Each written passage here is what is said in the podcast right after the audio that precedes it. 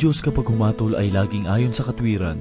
Hindi siya nagbibigay ng hatol na walang mabuti at makatotohanan dahilan. Ang kahatulan ng Diyos ay laging sangayon sa katarungan. Ito ang ating matatagpuan sa ikalimang kabanata ng Amos. At ito po ang mensaheng ating pagbubulay-bulayan sa oras na ito dito lamang po sa ating programa. Ang Paglalakbay.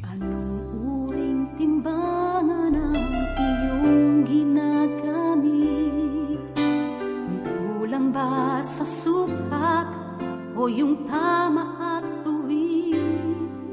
Di mo ba alam ang utos niyang huwag kang magnanakaw?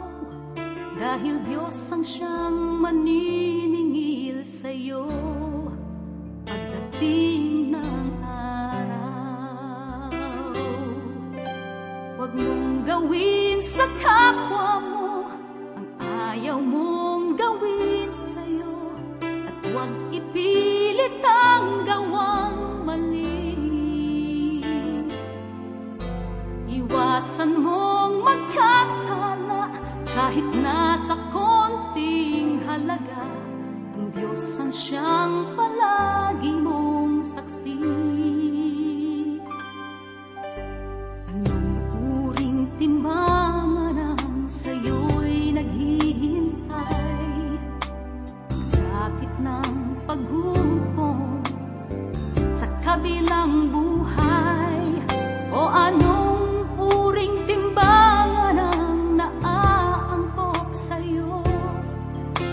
timbangan bang ginamit mo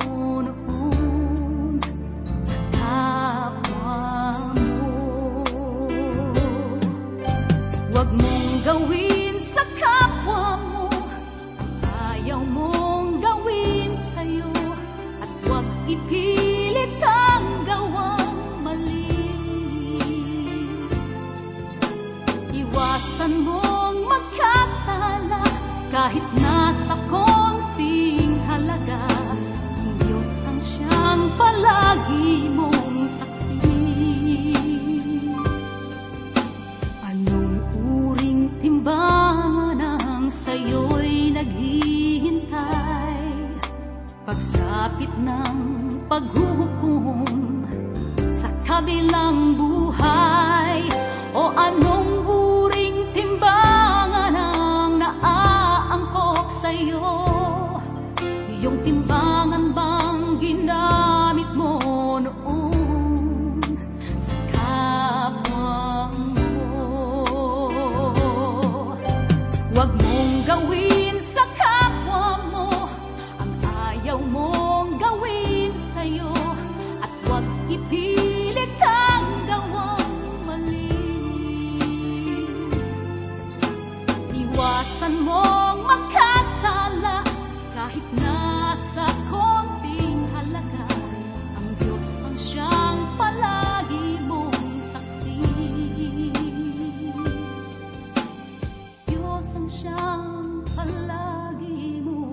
Kamusta po kayo mga tagapakinig ng ating palatuntunan?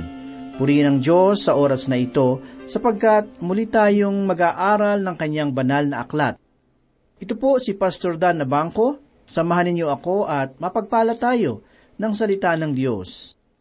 Ang paksa na ating pagbubulay-bulayan sa mga sandaling ito ay ating hahanguin mula sa ikalimang kabanata ng aklat ni Propeta Amos, talatang lima hanggang labing pito. Muli ang nilalaman ng mensahe ay tungkol sa kalagayan ng relasyon ng Israel sa Diyos, kung saan ang mga pangyayari ay mayroong aral na maihahatid para sa ating buhay. Inaanyayahan ko kayong basahin natin ang ikalimang talata dito sa ikalimang kabanata ng Amos bilang ating pagpapasimula. Ganito po ang sinasabi.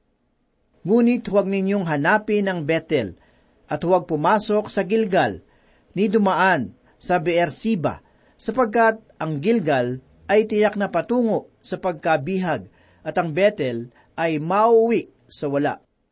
Sa bayan ng Bethel, itinayo ang isa sa mga gintong baka. Ang dakong ito ay napakabantog, subalit walang nakatitiyak kung saan ang tamang lugar na itinayo at nakaukit ang gintong baka. Sa Gilgal rin ang lugar na kung saan ang bayan ng Israel ay unang nanatili bago ang kanilang pagtawid sa ilog Hordan sa ilalim ng pamumuno ni Josua. Sa Gilgal rin ang lugar na kung saan ang bayan ng Israel ay unang nanatili bago ang kanilang pagtawid sa ilog Hordan sa ilalim ng pamumuno ni Joshua. Itinayo nila dito ang tabernakulo ng Diyos at ang lugar na ito ang simula ng kanilang paglakad upang pabagsakin ang Jericho ayon sa iniutos ng Diyos. Ito ay naging isang banal na dako. Sa katunayan, sinabi ng Diyos sa kanila na ito ay dapat nilang ipaalam sa kanilang mga anak na nagsasabing sa lugar na ito sila ay iniligtas ng Panginoon. Ngunit kabaliktaran ang nangyari. Sila ay sumamba sa ibang Diyos at ang lugar na ito na dapat ay banal ay naging sambahan ng mga Diyos-Diyosan. Ang Siba ay nasa katimugang kaharian ng Huda sa gawing Negeb. Sa lugar na ito, naganap ang isang kasunduan sa pagitan ni na Abraham at Abimelech, at pagkatapos ay tumawag si Abraham sa pangalan ng Panginoon.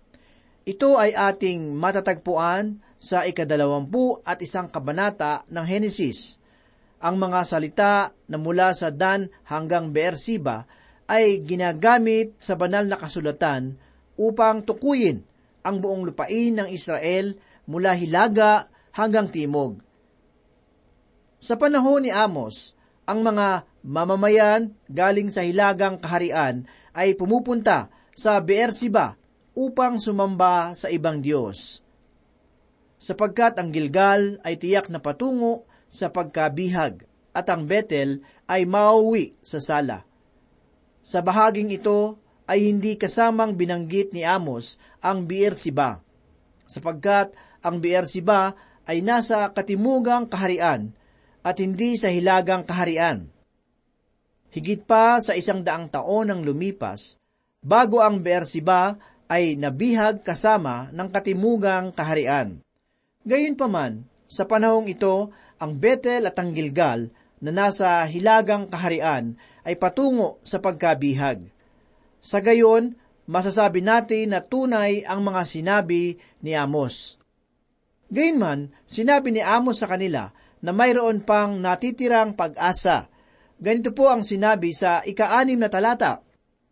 Inyong hanapin ang Panginoon at kayo'y mabubuhay baka siya'y magsiklab na parang apoy sa sambahayan ni Jose, at lalamunin nito ang Betel, at walang makakapatay niyon.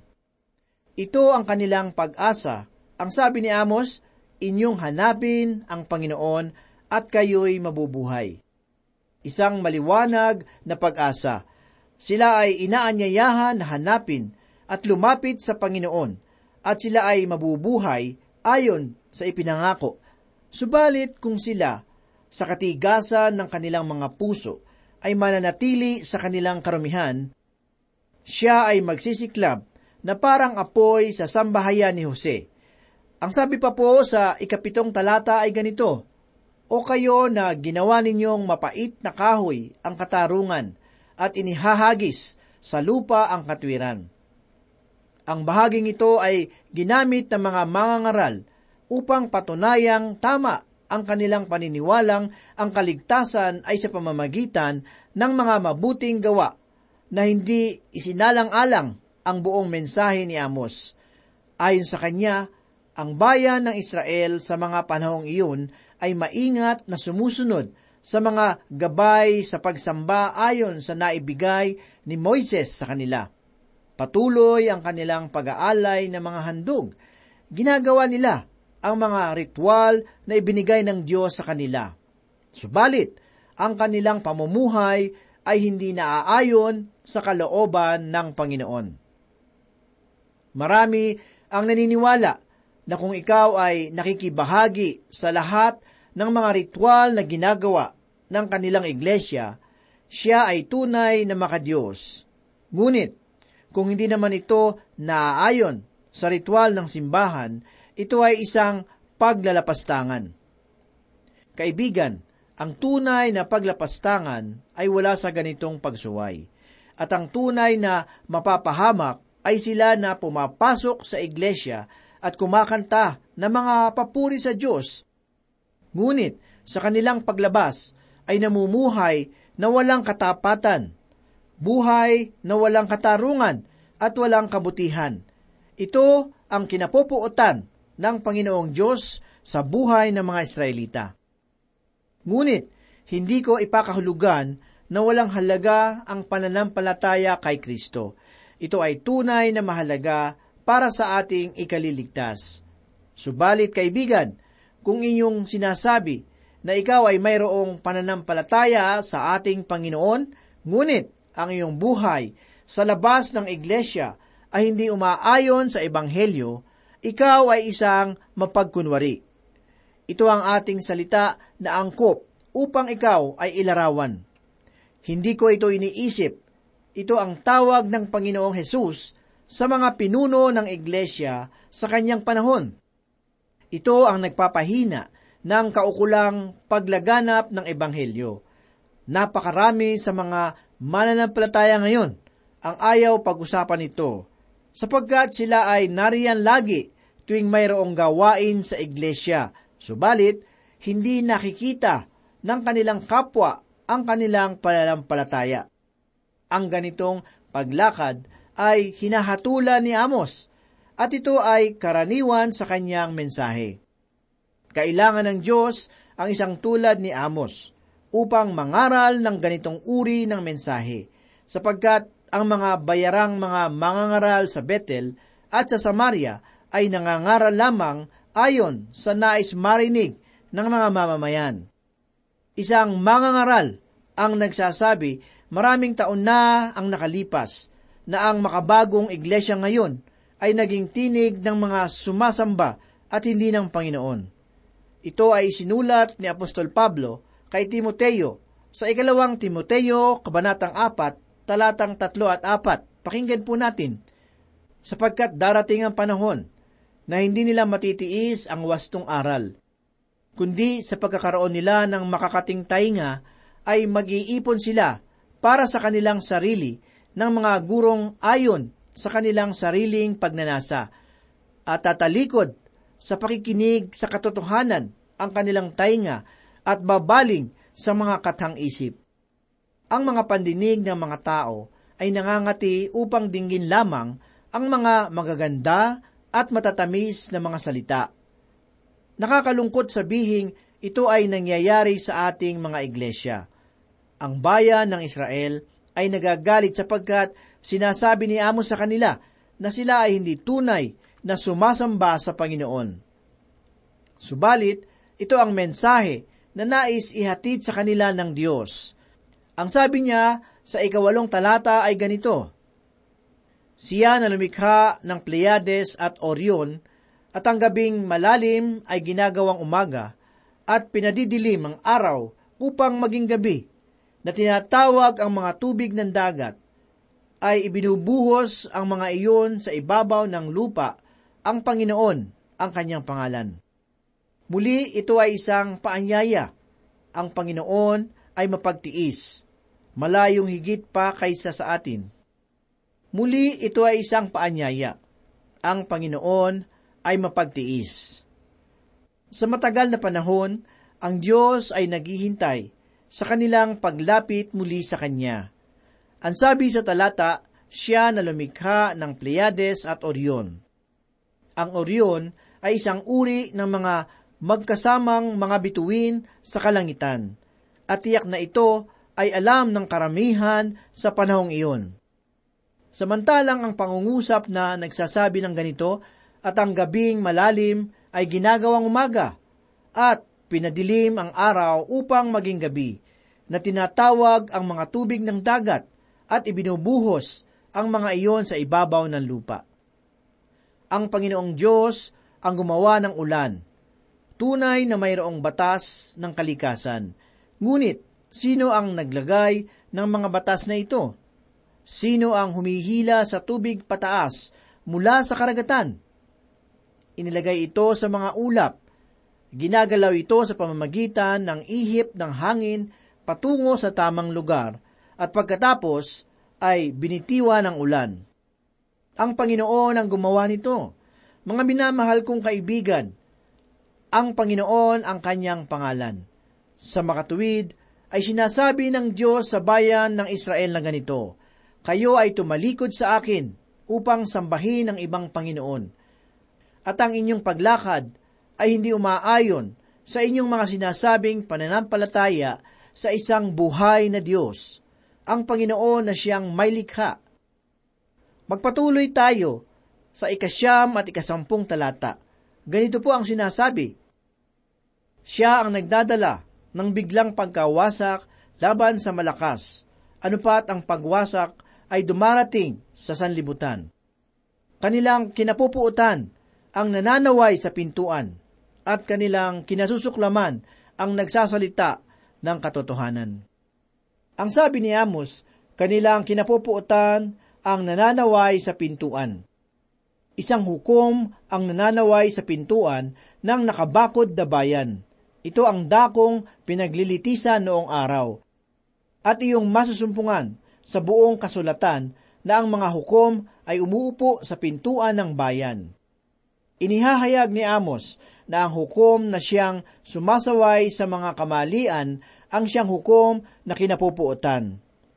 Kung kaya pinili ng karamihan ang hukom na sumasang-ayon na lamang sa ginagawa ng karamihan, kahit na ito ay baluktot. Ang sabi pa sa talata, at kanilang kinasusuklaman ang nagsasalita ng katotohanan. Sa kanilang panahon, kung ang isang hukom ay nagsisikap na itaguyod ang katarungan at kabutihan, siya ay hindi kikilalanin. Bunga nito, sinabi sa ikalabing isang talata ang ganito, Kaya't yamang inyong niyayapakan ng dukha, at pinagbubuwis ninyo siya ng trigo, kayo'y nagtayo ng mga bahay na batong tinabas, ngunit hindi ninyo iyon tatahanan. Kayo'y nagtanim ng magagandang basan, ngunit hindi ninyo iinumin ang alak niyon ang mga dukha ang laging salat sa katarungan at ang laging naapi. Ang sabi ni Amos, kayo'y nagtayo ng mga bahay na batong tinabas, ngunit hindi ninyo iyon tatahanan. Kayo'y nagtanim ng magagandang ubasan, ngunit hindi ninyo iinumin ang alak niyon. Mga nagagandahang mga bahay na tila mga palasyo ang nakatayo noon sa Samaria, subalit ngayon ang lahat ng ito ay naglaho na. Nawasak ang mga ito sa paglipas ng maikling panahon pagkatapos ng paghayag ni Amos. Ang kabagsakan ay nananatili hanggang ngayon bilang patunay na ang Diyos ay namumuhi sa kapalaluan. Ang sabi pa po sa ikalabing dalawang talata ay ganito, sapagkat alam kong kung gaano karami ang inyong pagsuway at kung gaano kalaki ang inyong mga kasalanan, kayong nagpapahirap sa matuwid, kayo na kumukuha ng suhol at itinutulak sa isang tabi ng pintuan ang nangangailangan. Ipinagkait sa mga dukha ang katarungan sa kanilang panahon. Mayroon nga bang pagbabago sa panahong kasalukuyan? Ang isa sa mga dahilan na ibinibigay upang tanggalin na ng tuluyan ang parusang kamatayan ay ang katotohanan na ang mga mamamayan ay nakakaligtas mula sa ganitong parusa. Ang dukha sa tuwing napapatunayan na nagkasala at hinatula ng kamatayan ay wala ng pagkakataon upang makalaya. Ngunit ang mga mayayaman ay tuloy ang pag-aapila at umaabot pa ng mahabang panahon bago sila tuluyang mabilanggo. Sa katunayan, ay madalas na sila ay napapawalang sala. Hindi kinalimutan ng Panginoon ang mga bansang walang ipinapairal na katarungan para sa mga dukha. Ibinigay ng Diyos ang pamamahala sa sanlibutan, ngunit kanyang sinisingil ang kanilang pagkukulang. Kung ang isang bansa ay nagkasala, ito ay kanyang inaalis ng gaya rin ng Roma ang sabi pa sa ikalabing tatlong kabanata ang ganito, Kahit siya na mabait ay tatahimik sa panahong iyon, sapagkat iyon ay masamang panahon.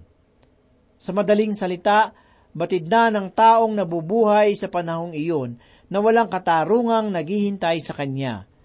At marami sa mga mabubuti ay tumatahimik na lamang. Ito na ang pinakamagandang gawin nila sapagkat magsalita man sila ay wala din naman silang mapapala. Ang nakakalungkot naman sa ating panahon ngayon ay ang tinatawag natin na kalayaan ng mga mamamahayag. Kalayaan ng relihiyon at ang kalayaan ng bawat isa na magsalita.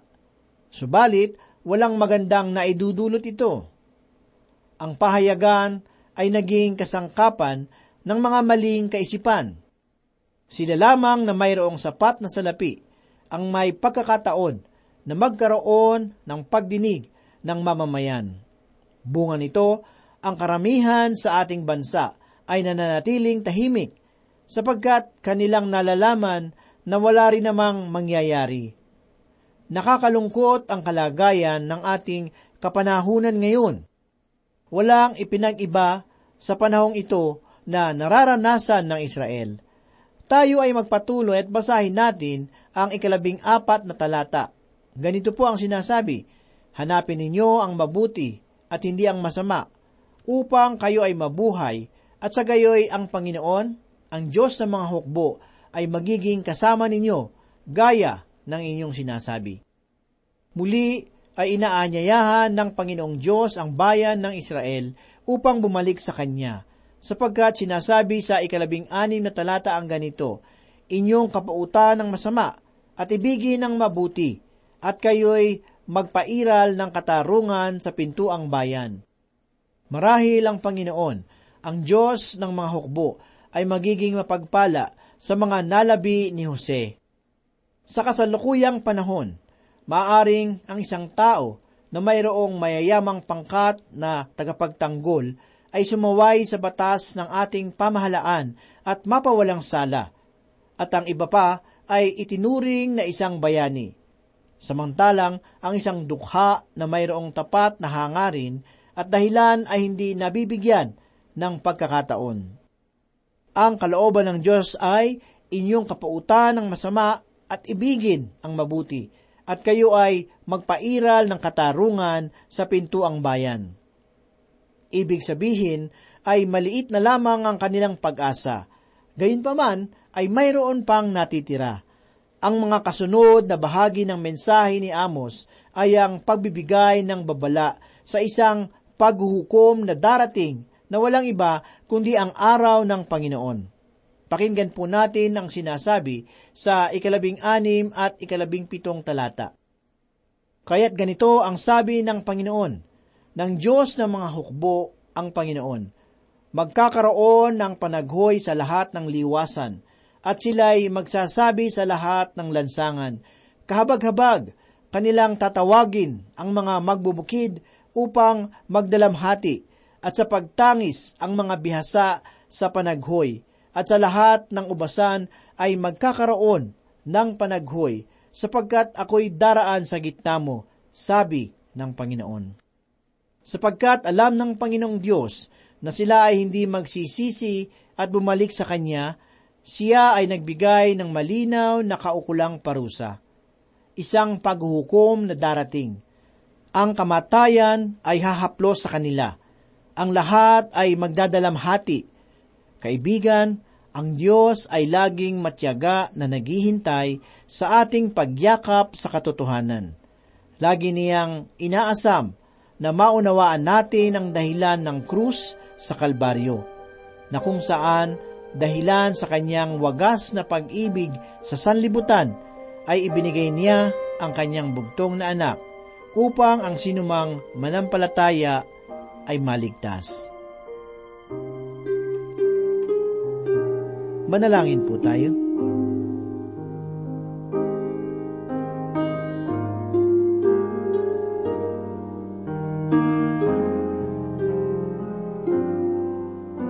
Salamat o Diyos sa pagkain ng aming kaluluwa na nanggaling sa iyong mga salita.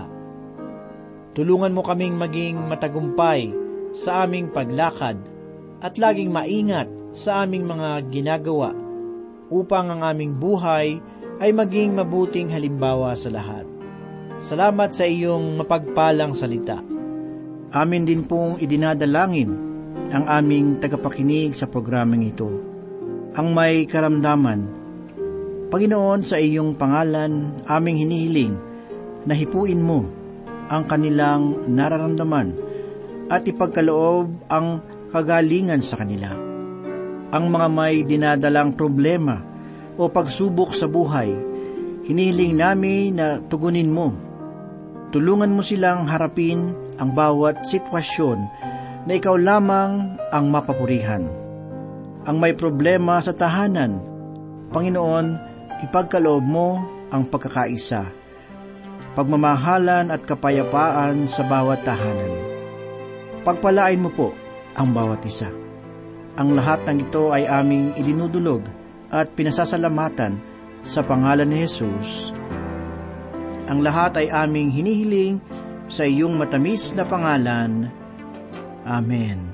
Ang pag-ibig ng Diyos sa atin maging sino ka man.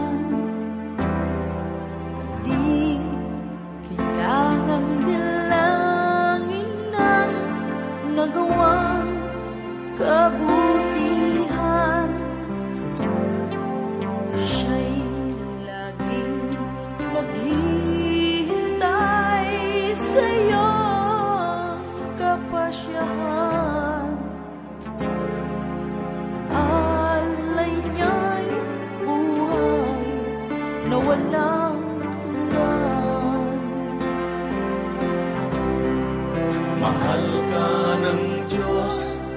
Kanyang tinubos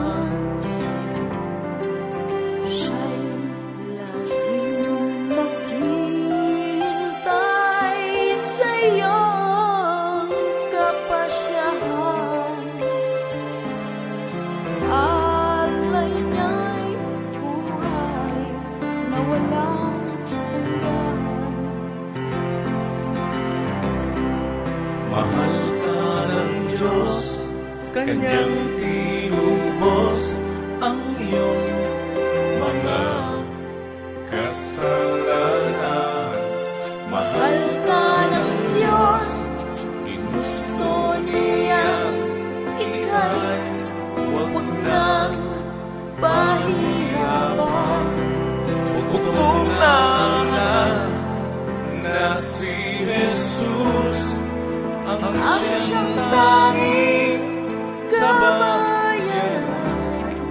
Mahal ka ng Diyos, di ka pababayaan.